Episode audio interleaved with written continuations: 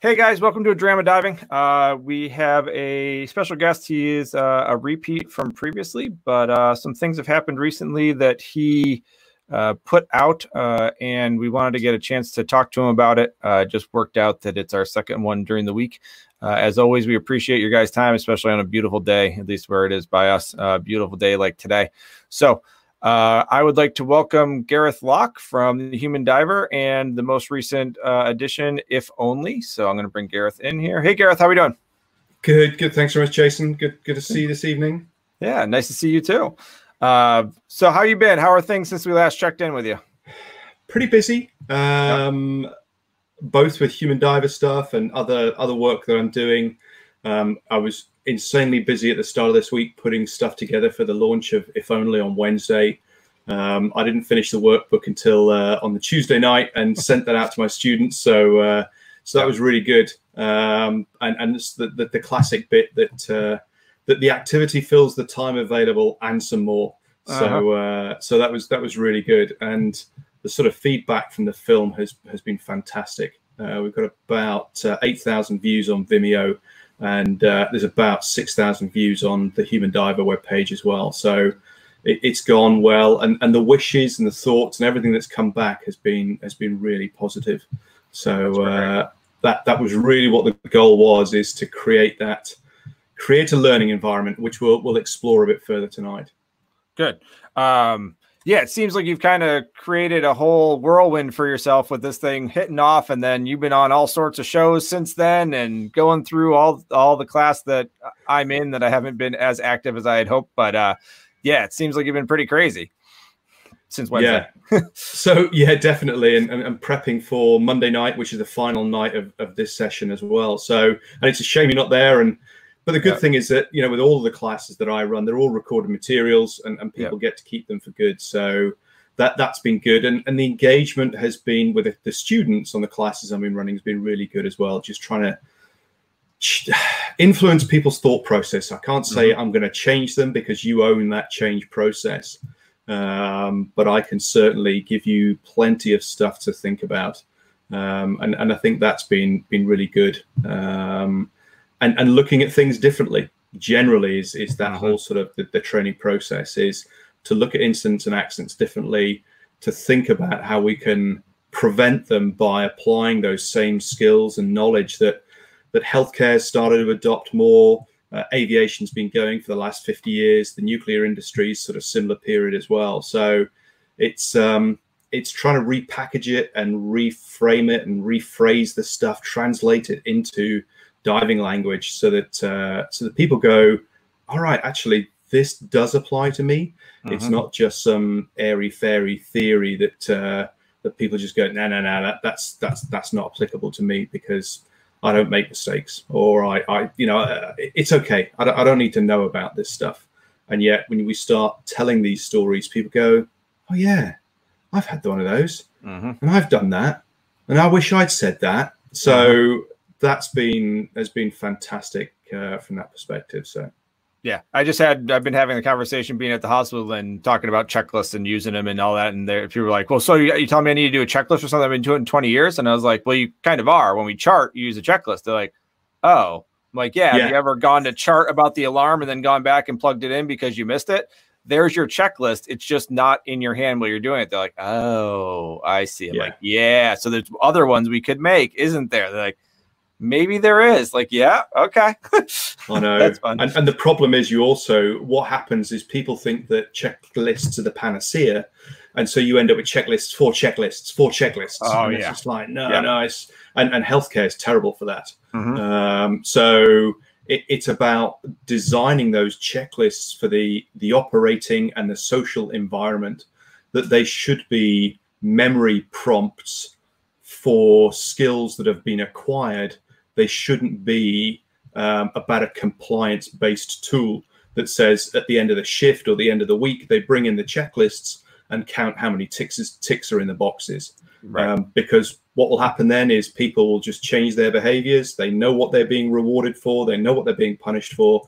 So they'll just tick the boxes and they'll hand over the form. Yep. And there's no guarantee that the activity associated with that checklist has actually been carried out. Right. Um, so, and and I can, you know, you're sort of nodding, going, "Yeah, been there. I know what that's Yeah. like." Yeah. Yeah, it's got to be valuable, right? So it's got to be something that's worthwhile. So Definitely. um, before we get into if only, we had mentioned kind of the classes that are going on. Yeah, Um, sure. What's the class that you're finishing up? What's the class you're starting next week? So I've got a uh, a ten week webinar based series. Um, this one that, uh, that that Jason's on finishes on Monday. That's the tenth session, and that's really to wrap up all of the theory, um, and then get people to set some goals and own the improvement process. Um, and I will follow up afterwards uh, with some emails that basically says, you know, for the next couple of months, two three months, I'm going to send you little prompting emails to say, you know, those goals that you said you were going to do, how are you getting on? Uh, and, and little snippets of information to help you. Yep. And then the next class start, starts on the 1st of June. Um, and that's seven o'clock in the evening UK time. But again, the, the programs are recorded. It's great if you can be there. Uh, we've got about 20 slots left.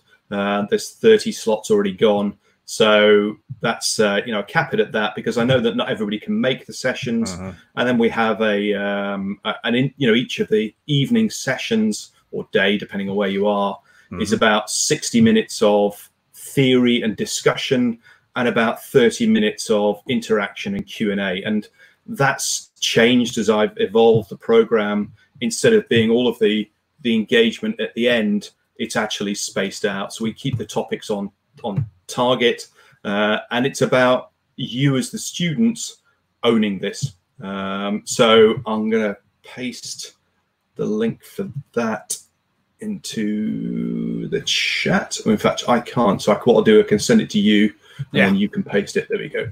Yeah, super beautiful. Yeah, I mean, I've enjoyed it. I mean, like I said, I you know we had talked previously before we got started. I, I got so busy on Mondays working at the hospital that my all intentions were to be there every single week, and I'm really glad they're recorded because I ended up missing a lot because of what was going Yeah. on. So um, it is what it is. But And so there's, yeah, I mean, that- that's that's ten. Well, it's about fifteen hours of commitment, and then there's some homework between the sessions to consolidate. And people Yep. think, oh, it's a lot of effort.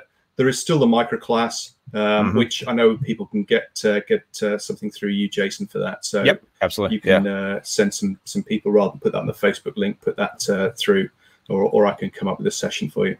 Yeah, yeah, that's and, and we're get, we're starting to have all those conversations. We're starting to get the tech students asking about doing tech, and it's pretty much required. We're trying to figure out how to mandate it because it's uh, some of them have the book already and have read the book, and we have nice long conversations. Some people are like, uh, I kind of read the blog, but I'm a little clueless here, and and some doing the micro class, and it's like, okay, I gotta I gotta streamline this somehow and figure out how Yeah. we're gonna do it. So.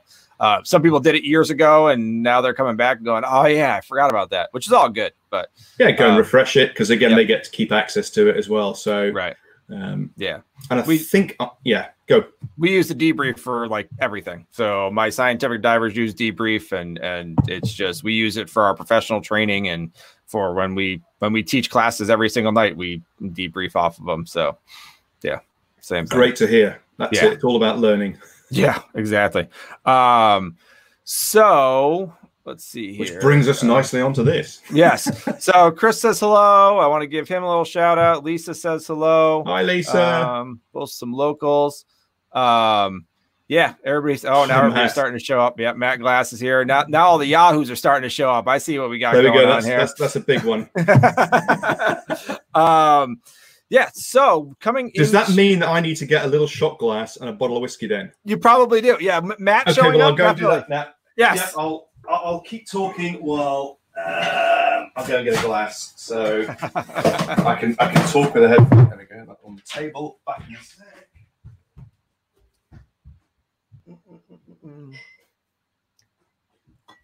Here, Matt. I'll grab this one. I, I can only have a little tiny. I can only have a wee dram because I got to do stuff later on. But wee dram. So there we go. Matt. It's a uh, some Dalwhinnie, fifteen year old. So very nice. there we go. Excellent. Right. All right. So cheers. Cheers. Cheers. so, Uh, if only. Uh, we've been talking a lot about incidences. Uh, I know well, it's coming up a lot in a lot of different areas. I know um, Great Time Podcast has been two weeks of incident reports and stuff like mm. that and going through stuff. Um, so uh, let's talk about how if only came about. And we'll start there at the very beginning. Yeah. So um, I can't remember that I covered it on my own when I was here the last time. And the reason why I'll go on this is because it it's it framed my interest in this sort of the, the safety process. So I certified in 99 in Greece while I was on holiday. Um, and my final certifying dive in open water, uh, I finished the dive, filling in my logbook, and the instructor said, "Now you can't write 24 meters. You're only allowed to go to 18 meters because that's what uh, um, that's what we're allowed to do on the class." And I'm like, "But we dived to 24? Yeah, yeah. Well, we did that because there wasn't anything to see at 18 meters, so we took it down to 24. Okay, fine. Mm-hmm. So didn't know any better. Four, five years later, I go to South Africa with work, and uh, we go to a dive center in Gansbaai, um, which is near Cape Town, but uh, an hour or so out of Cape Town. And um, you know, they sort of checked our cards, and, and that was it really, and, and, no real sort of check of equipment. We jumped in, swam around in sort of 10, 15 meters of water, and uh, it was like, oh, this is really cool, you know, mm-hmm. clueless about what I was doing. Uh, a month later, I go to San Diego, and on the Saturday, so I'm still open water, and this would be my be my, my sixth, so sixth, seventh, and eighth dives.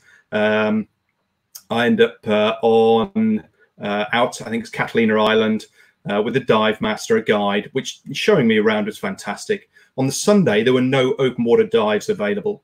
So we ended up, um, I managed to persuade the dive site, dive shop owner to um, you know, I end up having to sign extra waiver forms, but we end up going out to the Yukon and I think the Ruby E were the uh, the two wrecks out on Wreck Alley, both hundred foot dives. I'm still an open water diver, limited to sixty feet, um, and so it's like, yeah, yeah, I, I, don't, I don't know any different. Um, and as I went down the shot line, I got no buoyancy control in my BCD. Um, I was trying to squirt gas in, and there's there's nothing going in. I'm like, uh, this isn't quite right but I'm aware that the bottom is it's a hard deck at about 110, 120 feet. Mm-hmm. Um, so it's it's not a major issue. So I hit the sand and we sort stuff out and realized that the low pressure inflator hose, the collar had popped off the, the, the nipple slightly and it looked like it was on. Uh, and there was a little bit of gas, but actually it, it, wasn't there. So we sorted things out and I ascended and we did another 100 foot dive uh, that day as well and you know completely oblivious to the risks that i was taking at the time. And i got back to the uk wanted to get more into diving and i fell in with the the, the wrong crowd the gue crowd in the uk and and since then so since 2006 is when i did my fundamentals and then tech one and then tech two. Uh, successive years and i was diving most weekends at that stage as well. So that's that at that sort of time is when I got interested in aviation and human. Well, I was going through a master's degree where we had some human factors work, and recognized that we need to be doing more in terms of effective incident investigation, um, applying human factors knowledge to the training programs we do to better understand the failures. And it, generally, it didn't go down well. I, you know, the work that I was doing because it highlights failures further back up the system. Um, one of the key things that comes out that I've seen in the, the diving incident reports is this bit, as Petar Denoble describes, the proximal cause. It's that bit that happens in the five minutes, 10 minutes, maybe an hour prior to the dive um, or the, you know, the, the, the fatality. That's what people jump up and down on and go, and this is the reason why it happened. And uh, consistently getting frustrated with this. Uh, and that's why I put the sort of programs together. Now, in May 2018, when Brian died, um, the reports were up, um, and then Ashley put up a, a, fantastic open report, and it's still available on the uh, Scuba Accidents Risk Management uh, Tools Facebook group, um, which was the, the public released report from Ashley and from DiveSoft to talk about what happened on that dive and uh, why Brian ended up diving. And I read this and I thought, wow, this is the first time that I have seen somebody involved that has shared everything that's gone on uh, and the mistakes that were made. And it was just like, okay, this is probably somebody who's very open to learning for this. And and I left it for probably six months or so, and then I made a contact um, through a, a mutual friend of ours, and I said, look, this is who I am. This is what I do. Um, I'd like you to look at a film called Just a Routine Operation, which was it's about an eight or a nine minute clip um, by a guy called Martin Bromiley. Um, and it's probably about 10 years old now, um, which he was um, an airline pilot, he still is. And his wife was taken to hospital for a routine operation. And she was going to have the general anesthetic. Um, so they put her under, and then they couldn't intubate her and they couldn't ventilate her. And it's, at one point, there were three anesthetists or anesthesiologists, I think is what you call them across your side of the pond. yeah. Uh, and they're, they're trying to intubate her. They're trying to get, um, you know, some way of getting breathable gas into her lungs, and her, throat had, had collapsed, so they couldn't get this happening. Um, and this went on for quite a few minutes. And, and in the meantime, there are nurses coming in and going, "Do you need a help? Because this doesn't look like it's going well." you know, we can prep an ICU bed. No, no, no, it's okay. We, have got it under control. Uh, and they went, oh, okay, fine. And, and they cancelled the beds that they'd got, you know, the bed set up for this. And after something like 20 minutes of not having a breathable gas going in, um, and her blood saturation levels were really low, they all went, uh, well, we probably just, what we should do is just get her out, put her in recovery, and we'll wake her up. And um, they couldn't wake her up. And in three days afterwards, Martin gave the permission to switch the life support machine off um, because she just suffered massive brain damage.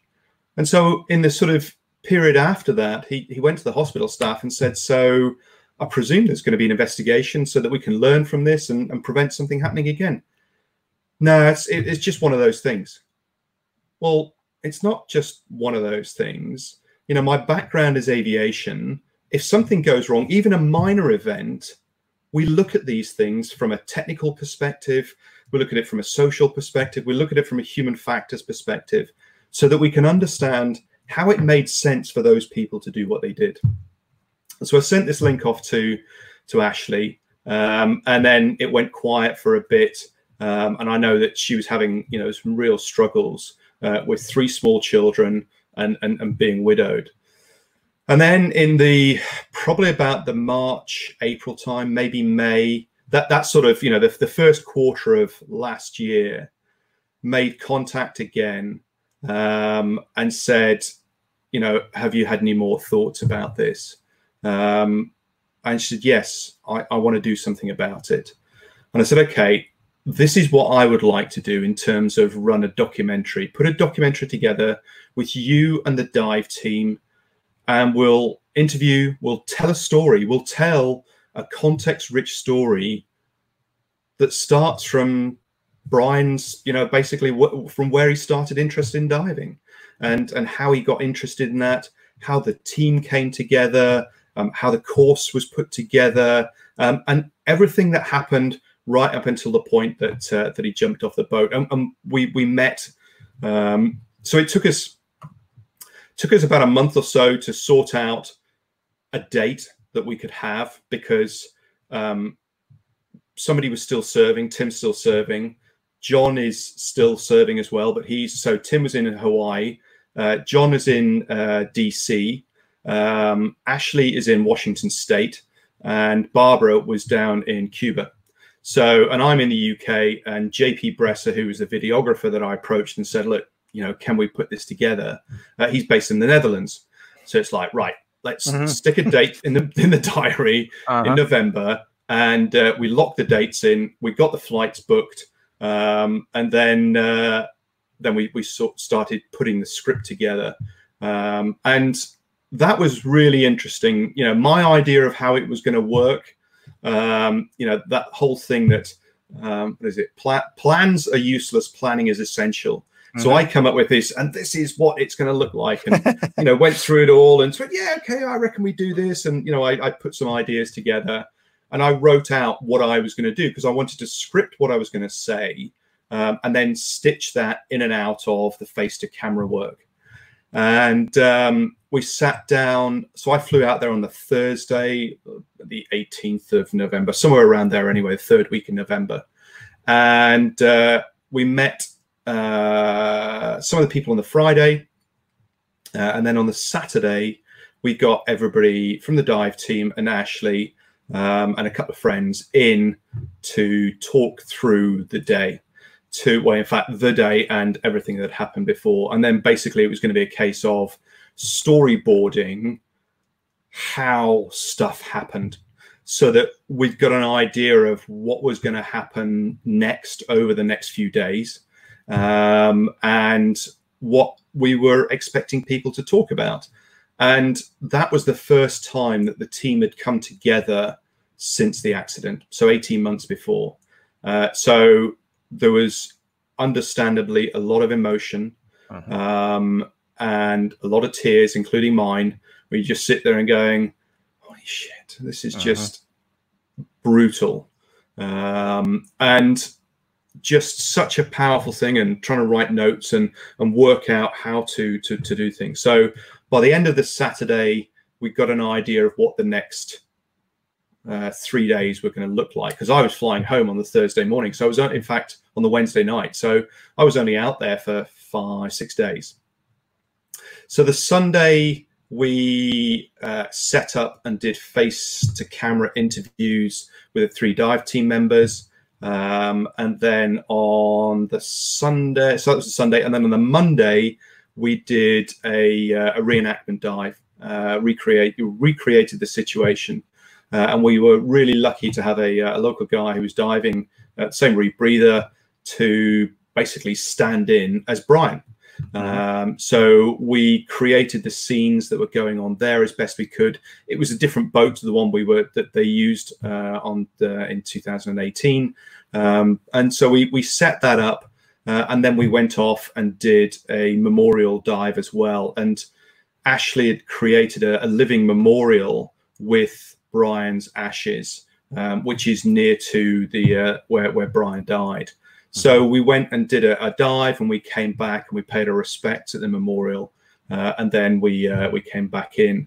And then the Tuesday we did a bit more face to camera work, and we did some environmental work as well, and the same thing on the Wednesday. And then I flew home that night, um, and then we ended up with a shed load of video and a shed load of stills and then I spent probably about two or three days taking all of that in low res. I, I converted it into low res format. Yeah. uh, uh because these were, the, yeah, these were all, I think, 4K shots oh. that, uh, the JP had done. And it was like, oh my God, this is just a nightmare. So put it all into low res um, and then spent all that time listening to all of the shots loading them into, I used Camtasia um, to edit the, the, footage, and then basically sliced stuff up um, and then sent this stuff over to JP and said, here you go, mate. There's about 60 or 70 um, pieces that you're going to have to stitch together. Um, and he's like, what? Um, I went, you're the professional. Uh, make it happen. So uh, there were some bits that uh, I had to reshoot because the sound didn't work um, yep. and uh, and that's where there's some shots where there's sort of sunlit uh, area, which was shot in Minneapolis earlier this year, actually, just before the lockdown. So I was working with a, um, a paramedic team, a helimed team, an airline, sorry, a flight, mm-hmm. what do you call them? A lifeline team. Mm-hmm. Um, so, so uh, yeah, reshot some of the stuff there, and uh, and then we had a a team viewing at the end of April. Uh, and that was the sort of the first cut. Uh, and we basically got a, a, session like this together. Um, we played the video and then uh, got together afterwards and then talked about how we could make it better. Um, and then had some sort of test screenings with people. And um, it was, you know, some of the comments that came back said, really good. It's a bit long. It's 34 minutes. Can you cut it down to about 25? And it's like, okay, what do I cut out? Uh, I don't know. All right then. so that was that was really really good, uh, and so yeah, it went live on um, on Wednesday night. Uh, um, so that's been it's been fantastic the response and just the courage of the team of Ashley and the team to talk about such a traumatic event. And I think that's one of the bits that people who I've spoken to who've been involved in fatalities, the trauma that is left behind. This often said bit that, well, it's my choice, it's my life, I can do what I like. If I die doing what I love doing, well, it's only me that loses. And you sit there go, you selfish sod. Mm-hmm. There is there are so many other people impacted. Um, there is your family, there are your friends, there are the people that are on the boat or the shore dive or the cave that have got to come and rescue you or recover you from that situation. And I know in your daytime job, you know, the, the trauma that's involved in dealing with some brutal situations that just doesn't go away. And and I don't know, do you get access to uh, PTSD type? Um, so yeah, so essentially that's one of the things that it, it's a little bit different. So we have complete access if if we need help, we've got help. But you go to work every day with the people who are experiencing the same thing, so you get to sit down and chat and debrief yeah. with each other like boy that was hard i can't believe yeah. what we went through last week or you talk to them afterwards or you go out and have a pint and you just discuss you know quietly with not violating the HIPAA or anything like that. But you just are like, I, you know, I, I don't know what could we have done differently. And but with the diving type stuff, and I think this is so unique that Ashley did what mm. she did and releasing all the DiveSoft stuff and everything. It's just like we don't get that in the dive industry. People experience something either a near miss or, or a fatality or, or something along those lines, and they never actually get to debrief unless they have someone to have confidence in and they they talk. Yeah and it's we don't have a system for that PTSD. And you see instructors that just disappear for a while, or they just don't want to talk about it under multiple things. Like, hey, I can't talk about this because it hasn't been seven years, and they still could sue me. Like, yeah, but but you, you I can see your behaviors change, so it's affecting you. Do you want to talk about it? No, I can't. Like, all right, all right. But what Ashley did is just completely amazing that we could get all this out of this. Yeah. Yeah. Yeah. And it's good. And, you know, the, the, one of the comments that I just read this evening is, you know, to be able to tell a story that is so heartbreaking on one side and so enlightening and revealing on the other mm-hmm. um, was was really my ultimate goal. Is is this bit that says, you know, accidents are not just that that proximal cause, that that last five minutes, ten minutes, or whatever it is, that they are subject of a number of factors that come together and th- this thing called emergence that you create something new that you weren't expecting to happen and the difficulty with emergence or convergence is that you could have almost a 95% solution previously and you wouldn't have got the same outcome mm-hmm. um, and, and that's one of the bits of pick up in the film is that you know two weeks beforehand brian had made almost exactly the same mistake and entered the water with the unit still in surface mode. Um, and I don't know, I hadn't gone back through the logs to find out the reasons why that was the case. But in this case, his oxygen cylinder was turned on. And so when he descended to one and a half meters, the, the sort of the fail safely system kicks in and switches it over to dive mode and then pro- provides more oxygen than, than he, you know that he needs. Um, so it could almost have been exactly the same situation two weeks prior. Um, and this is the the other downside of, of fatalities. And whilst Ashley has has released this information, it's fantastic. You can't ask Brian how it made sense. Mm-hmm. And this is this huge push that I'm trying to get is, and I totally get the, the the challenges in doing so. But if we can talk about the near misses, we can try to explore that local rationality how did it make sense to that person at the time? What was going through their mind? What sort of pressures were they under? What sort of training had they had? What had they been taught in the past? I, I ran a session a little while ago, a couple of weeks ago, and I said to the guy, you know, they had a problem doing some bailout drills from depth, and uh, one of them had a, a rapid ascent um, from about 200 feet. And I said, when was the last time you did a live bailout ascent? I went, hmm. Probably the last time we did our course. And how long was that ago? About 18 months, two years ago. And you sit there going, and I know why people don't do that. It's mm-hmm. because it trashes a dive, it costs you money because now you've got to fill up your open circuit bailout uh-huh. cylinders. Um, and they may not be in test, so you've got to go and get them retested before you can go and get them refilled.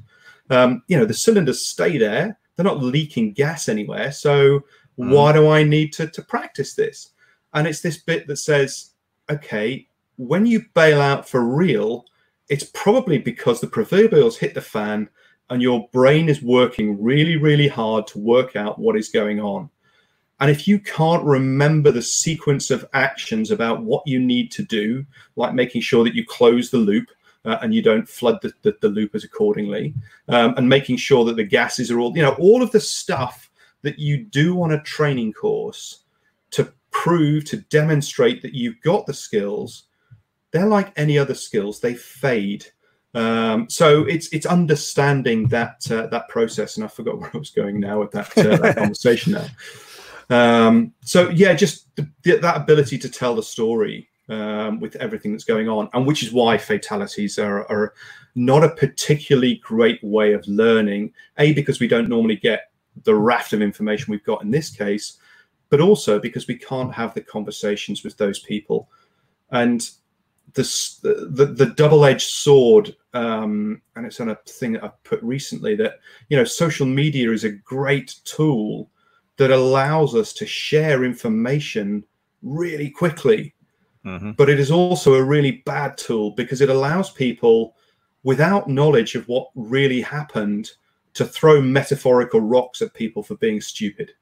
And yet they will have made the same cognitive errors like a slip, a lapse, mistake, or a violation, which are just things that we do lots of the time on the surface or you know not related to diving but we don't think we make those same mistakes when we go diving or when we're on a dive. And why would that be the case? Our brains wired the same way. It doesn't matter how experienced you are. All the experience does is it it reduces the likelihood that you're going to make a, a skill based mistake or maybe a knowledge based mistake but if you're distracted or you've met a novel environment before you've probably got the same level of problem solving skills as a novice does. Um, so it's about that ability to tell stories so that everybody else can learn. Yeah.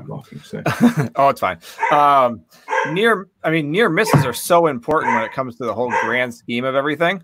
Um, I mean, that near misses are going to save near miss reporting saves lives. It just is. It's just how that works.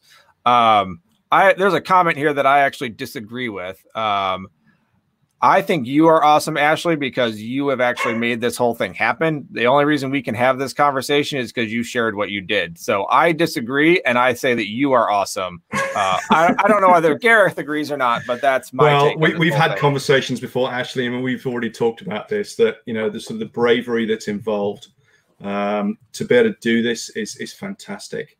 Um, yeah. I got described as being an enigma the other day, and I would say that you are too. So thank you, Ashley. Nice. Uh, she says she'll accept that. But yes, Ashley, thank you so much. Um, so going into, I mean, looking at it from the surface, it was turned into surface mode and oxygen was off, which were the two, you know, big things. But so much leads up to that, which is all near miss type of stuff. Um, if yeah, anybody's so familiar, I, you, know, you know, I can work backwards, you know, because it's it's what I did with uh, with Chantel on Thursday night with the mm-hmm. Mm-hmm. one was, you know, this bit that people focus on the oxygen cylinder wasn't turned on. It's like, yeah, okay, fine, that's one thing.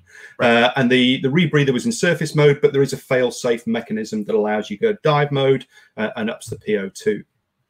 And then you sit there and go, okay, so um, in the looking at the logs, um, he'd started his checklist, the, the, the handset driven checklist, at around 712, and it shut itself off at about 725. And whether or not that was manually shut off or whether or not it timed out, it, it's not clear from, from the system log uh, whether or not that's the case. Um, and we, the, because there's no high pressure feed sensor, he can't say when the oxygen cylinder was uh, was isolated as well.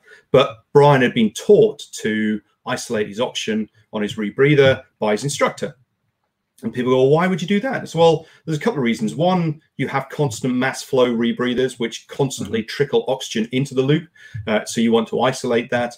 And the other one is, and I know somebody who's fallen foul of this from a diluent cylinder, um, was that they prep their gear, they put it on the boat, um, and then they ratchet strap the rebreather down uh, as because they were going off.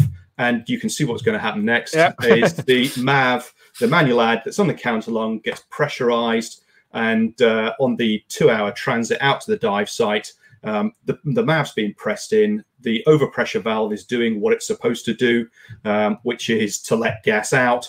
So um, he put the rebreather on, and he thought it's a bit odd that the, the lungs are quite full, which I wasn't expecting.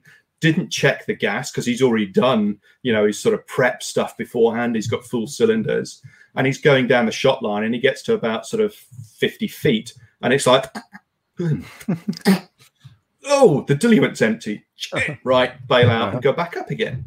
So I, I, can see why that can be a you know a reason to do. Uh-huh. So so the oxygen was turned off. Um, so at 725, the handset turns itself off. And when you turn it back on again, it defaults back into surface mode. Um, and so, you know, the way that your memory works is you sit there and go, well, I configured it 10 or 15 minutes ago. It's going to be in the same state. Why would it be any different than mm-hmm. what it mm-hmm. was before? So put it on. Uh, and now you've got um, uh, the sort of head-up display system, and you've also got handset buzzers, and there's also a buddy light uh, on this particular rebreather. Um, it's and because it's in surface mode, it's not tracking the PO2 within the loop because it's not required to do that. Um, but the, the LEDs are working. And in the workbook that I put together, which is available on the link that's uh, that's further back up, I got um, a rebreather instructor on this unit to take photos of what the head-up display looks like in broad daylight, in bright sunlight, and uh, these were screen grabs from a video, and it only came out because as he approached the rebreather, I could only just see the LEDs blinking to show that it was a low PO2 situation. And it wasn't until he moved his hand and created a shadow could you actually see the, the red LEDs flashing. So from a design point of view, you're in a situation that says we can't have the LEDs so bright in the water because now they're going to be blinding because it's dark, especially when you go cave diving. Uh-huh. But at the same time, you need them to be bright enough that you can see them on the surface or uh, or while you're you know bobbing on the surface and also getting prepared. So that's you know so the, the unit was um, doing what it was supposed to do. Uh-huh. So then we go back. Okay, so why was he distracted? Well, it was a warm day. Uh, he was the only one, I think, in the team wearing a, a dry suit. Uh, it was a hot day. So, you know, putting that on when he first got in the boat, um, and now you start to overheat. You've got these sort of self-induced pressures that says, look, I'm getting warm. I've got to get off the, the boat and cool down. So you're in this situation, right? I'm going to get that done. Um, he's also distracted with a camera um, which uh, you know was was allowed. Um, there's nothing forbidding cameras for students, and actually for I think there's only about two or three of the agencies because I did some sort of ringing around and finding out, you know, do agencies prohibit students from taking cameras on classes? And the majority of agencies don't have anything in their standards that say you can't take a camera. So, you know, there's no violation there, but it's not good practice because if you're going to be a student on a especially a rebreather class you want to be paying attention to what's going on uh-huh. but there are also pressures that you know not necessarily explicit that that had to happen on that dive but to collect media for the shop that he was working through which is also the instructor was you know that same shop so there is an you know a, um, a, a want to do something there as well so there's distractions that prevented him from seeing the warning lights that were going on. So that's in the sort of the, the 45, 50 minutes prior to uh, the dive itself. And then the discussion that happened with Ashley two nights before, um, and, and this is the what was um, the really interesting thing while we were doing the filming is that people forget dates and days, or they forget, they remember dates, but not necessarily days because they don't have a significance. And so we're having these sort of discussions and saying, you know, when did certain things happen? So there's the discussion between um, uh, the sea state, um, Eric. I think it was pretty calm. Uh, there was a current running, but it, I think it was pretty flat. So, you know, a couple of nights before the discussion with Ashley, after Brian had come home from the um, uh, the dive shop, where they were supposed to get everything sorted, and the plan changed again and again. Uh, and and Brian said, "Look, actually, I'm just going to knock this on the head. I'm not going to carry on with this course." And and actually, you know, the the description and, and discussion that's in the film of saying, "No, just just make it happen. It's only one more dive. We can resolve the situation." After that, you know, we can work out what we're going to do next. You know, all the frustrations and that, that were going on at that stage it's only one more dive, and that's all you need to do. So there would have been self induced pressures to get that dive done and complete that dive so that then everything, you know, a line was drawn under it. And then we go back on the Tuesday where they were working with the initial instructor for the class.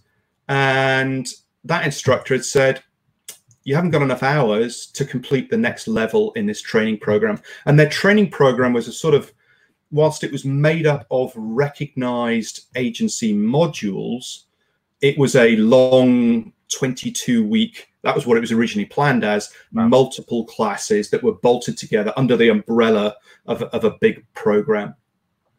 So on the, the Tuesday prior to the the the, uh, the dive on uh, on the twentieth, um, that instructor turned around and said, "You haven't got enough hours. I'm not going to teach you the class." And the shop owner said, well, I'll teach it.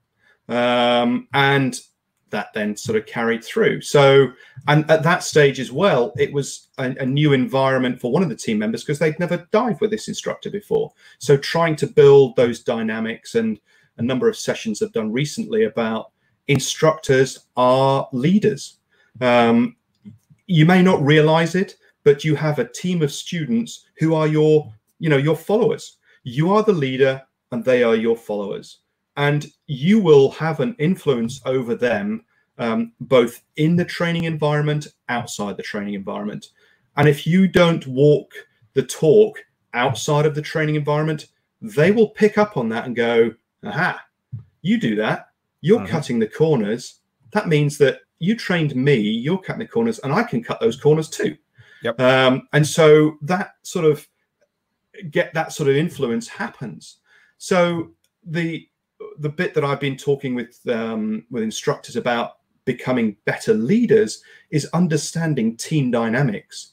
When you are coming together as an initial team, you need to be more autocratic and you need to um, be more directive and give people this, sort of confidence about what needs to be done.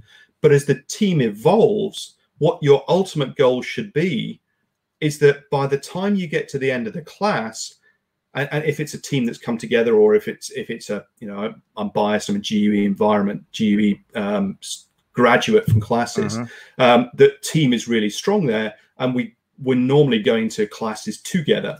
Um, so that by the end of the class you're able to operate as a almost a self-sufficient class on your own.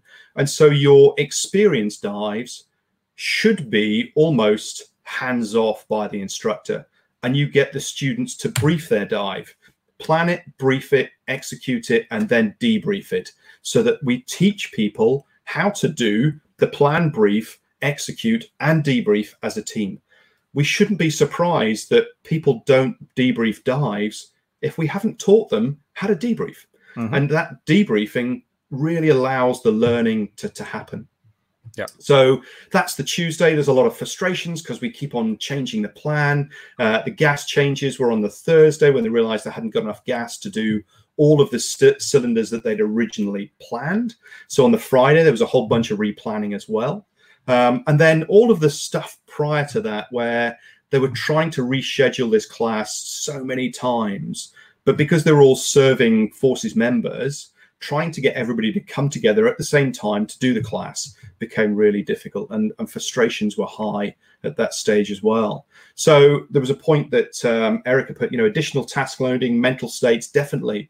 If you are, um, if you are in a, if you're not in a good place and you're thinking about a whole bunch of other things, then you're not likely to be concentrating on the activity. And and I can think of two example, an example involved nearly crashing twice. I was uh, I was in a staff officer job in, in the, the Royal Air Force. Um, we were supposed to release a software program um, at the end of this week uh, or the week.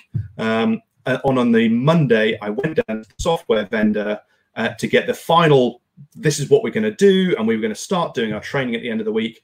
And the guys went, "Nah, it's not ready. It's not going to be ready for probably another four to six weeks."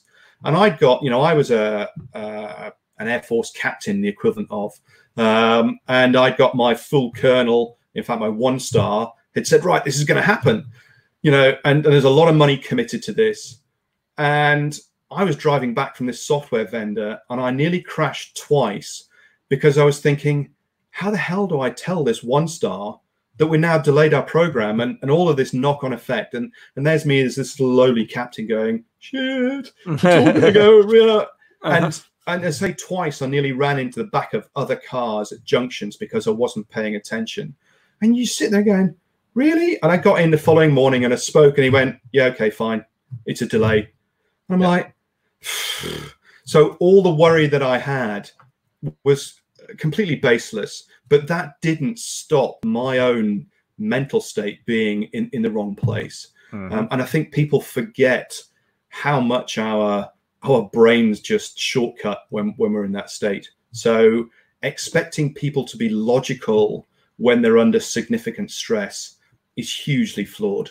Yeah. And that's really the responsibility then of, of the instructor, the leader, to manage that that cultural, psychological environment, social environment to say, right, we can thumb this dive at any time. It does not matter. If we're not in the right place, we'll knock it on the head.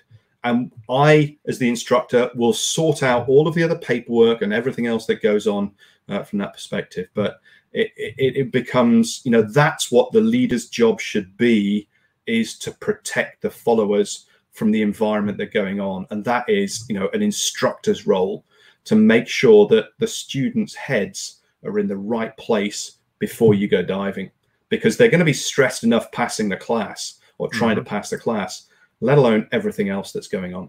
Yeah, you have so many external pressures on on so many different levels, and and trying to figure out like in the medical field using a timeout to make sure that everything's correct, or you know, closed loop communication sometimes can even you get the feedback from somebody and you realize that maybe we need to take a look at this differently. So, and um, that foundations course that I wrote, it, we do the teach the debrief completely from day one, and they're expected to run it by their themselves by the end, and we participate, but the students are expected to awesome. to do that. So, um, I want to talk about. Let me throw it up here really quick. Um, add to stream we're small, but this is the uh, it's just the cover of the mm. if only workbook. So uh, we'll get back into the story, but I want to make sure we, we throw this in there because you had mentioned it while, while you were mm. talking. Um, this is not a work like um, I don't know if it's different for for you guys in the UK, but we hear workbook in the US and we think that there's a bunch of questions and like li- little lines that you write on and then you get nothing out of it. Like that, that's how we watch like videos in, in high school and stuff like, "Oh, I've got my movie workbook. This is great." Like it's just questions that I have to write down what happened in the movie. Um and to be all in all honesty, that's what I thought when you sent it and I was like, "Oh boy, okay. Um I'll take a look at it." uh, I had missed the email first, but then I downloaded it and looked at it, and I was like, "My God, this is actually like really, really good." Uh, it's very different from that. Can you kind of explain what yeah sure. is that you made because i think it's invaluable for for maybe i re- should re maybe i should retitle it as something like a field guide yes. um or a, or a facilitator's guide yeah. or something like that. So because it has instructional stuff information and like student based stuff so it's completely different than what people are going to think it is. Yeah. So the the goal of this was there is so much stuff that we even when when we were putting the video together one of the challenges was how do you bring the learning points out? Because there are so many of them there. And in fact in the about 18 minutes of narrative of the face to camera of ashley and the team i picked out about 53 contributory and causal factors that are that are there. And there's no way that we could put that into a way in a film without distracting people which is why there are captions that that bring um, some of this to life and and i i thank the, the sort of review team for saying these are little things that we can pull out um, and and it was great to, to put those in so that people are aware as they watch the film but the goal of the workbook was that this film in itself is a learning experience. But the difficulty with anything like this is what do you do with it? You've watched this film and you go, wow, there's a whole bunch of learning there. And then you go, what? What what's the learning that I can take out of this, especially if I'm an instructor? Because a lot of the big topics like make sure you use checklists, don't rush, use proper communication, have great questioning technique, they're already taught. So why are these things failing? So the idea of, of the workbook was to provide an overview of what happened on, on the dive and, and, leading up to it, um, to provide the, the, causal and contributory factors that I was talking about, um, to provide a little bit more insight into the rebreather aspects of this uh, in terms of the head-up display, the buddy light, uh, the logs, the dive logs, and then to provide facilitators questions so that you as an instructor or a dive center manager or a dive safety supervisor, a dive safety officer, you can sit down with your dive team and you can say, right, here's here's a a summary narrative and it's a really simplistic narrative and it's the sort of thing that you would hear in uh, or read in a um, uh, i'm just going to pull it up now and read it out in, in an, an, accident a, a, typical accident report and, and that you know the, the, narrative that's given to the the facilitators readout is diver x was on a closed circuit rebreather training dive uh, diver training course they were with an instructor and three other divers on a boat, and they were planning to dive on a wreck in approximately 35, 40 meters, 115, 135 feet of water. They're using a gas mix which had breathable trimix on the surface. Diver X entered the water without their oxygen cylinder turn on, turned on. They went hypoxic shortly afterwards, passed out, and sank. They were recovered from the bottom but died despite CPR being carried out. And that's the sort of thing that you would normally read somewhere. And what I ask then, you know, the facilitator, or give them the information and the skills, the, the the guidance really is okay. Let's let's do a what if. You know, what happened? Let's do a a counterfactual. What you know? What do you think happened? What should have happened? What could have happened? What would you have done? And write all of those things on a whiteboard, so that you get the audience to think about what are the things that are there and then you know ask the question so is someone to blame because that's always the first bit you know whose fault was it mm-hmm. um, so and then you go right if so whose was it and then play the video and, and play the first sort of 25 minutes of the video which then ends with the last of the sort of the team narratives and ashley summing up what had happened and uh, and, and the reasons behind it and then the facilitator says, okay, now you've got a very different story. What do you think the reasons that the accident happened now are? And write those on the board in a different color. And then once they've done that, explore some of those and why they think that's the case. And then play the remaining sort of eight minutes, nine minutes of the film, which is where I end up providing a narrative to explain what's happened and, and the human factors perspective. Um, and then go back and say, okay, for a third time, what do you think the reasons that the accident happened?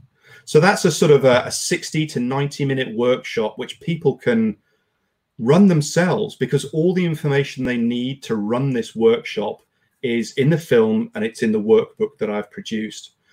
And then the latter half of the document is for some more theory, which looks at just culture and psychological safety and situation awareness and decision making, teamwork and leadership, and provides facilitator questions for, for again to expand the workshop. So if you're inclined and you've got a grasp of these knowledge and you know all of the information's in this workbook for you, um, you can run a, a three or a four hour workshop that uses this film as a learning experience. Uh-huh. And that was really the goal for this is to say, how can we learn more than just watching a film, albeit powerful and emotive and informative?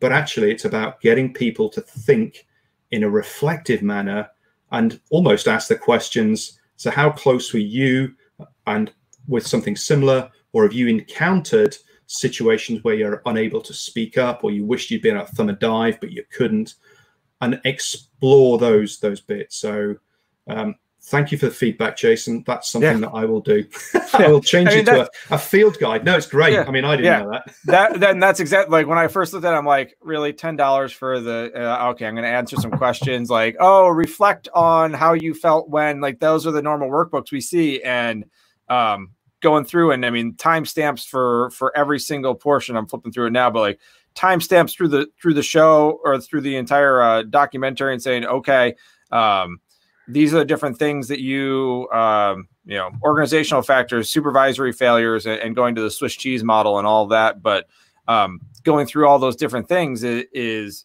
invaluable and and and it really changes kind of how you see the see the video and the feedback you're getting from it, and then, like you said, the using it as a uh, a seminar prior to, to technical or rebreather training is, is, an amazing tool in general.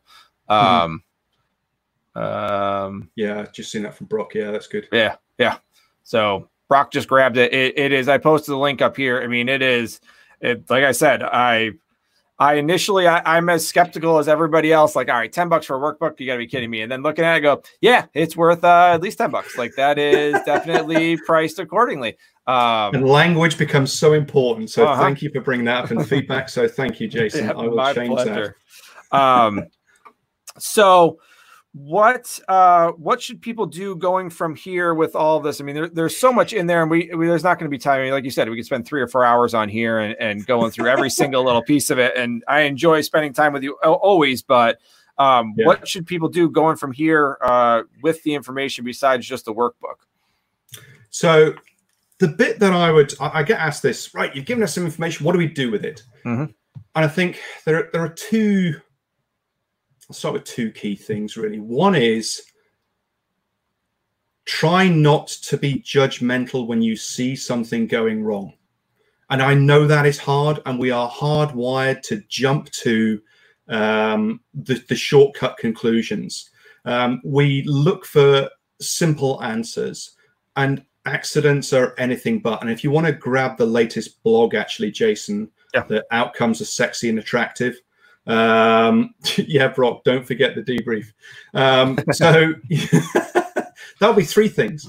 Um, the, the other thing is that ability to tell a context rich story from a near miss. Uh, fatalities are that they provide learning as long as the information is available, and often it's not.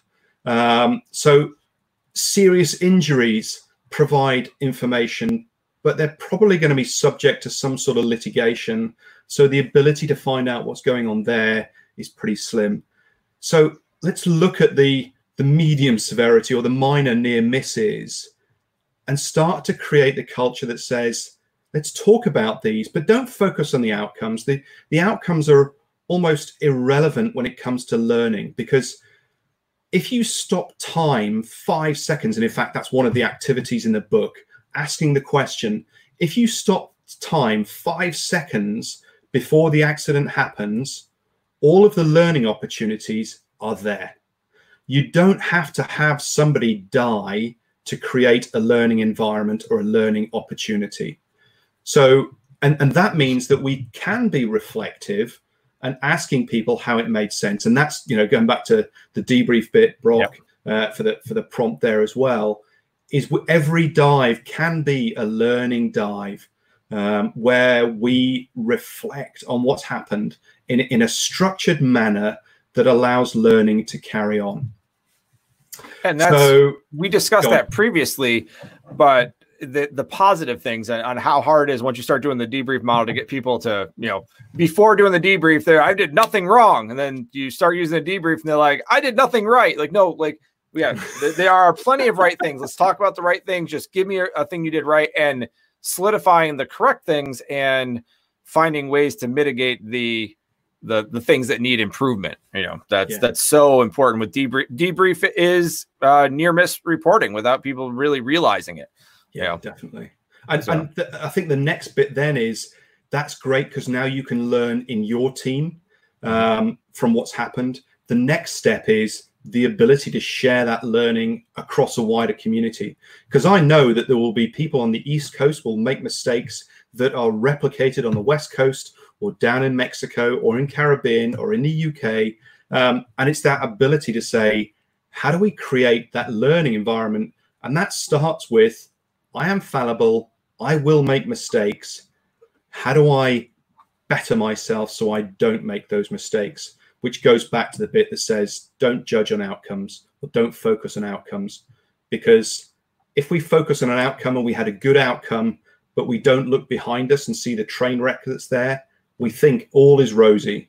Mm-hmm. Um, and when you're external, don't focus just on the negative outcomes and, and that the harsher they are, that the, the worse we judge them. Let's look at the process to get there. Um, so be curious. Don't forget the debrief and be curious. Yeah, that's that is massively important. Um, we are right at our hour. So, what I'm going to do is kind of say a couple parting words to everybody. I'm going to pull you out of the stream and then I will uh, come back on and say goodbye to you after I say my parting words to all them. That work for you? That works for me. All right. Well, thank I, you very much, everybody. Yes. Thanks, everybody. Um, and thank, oh, wait.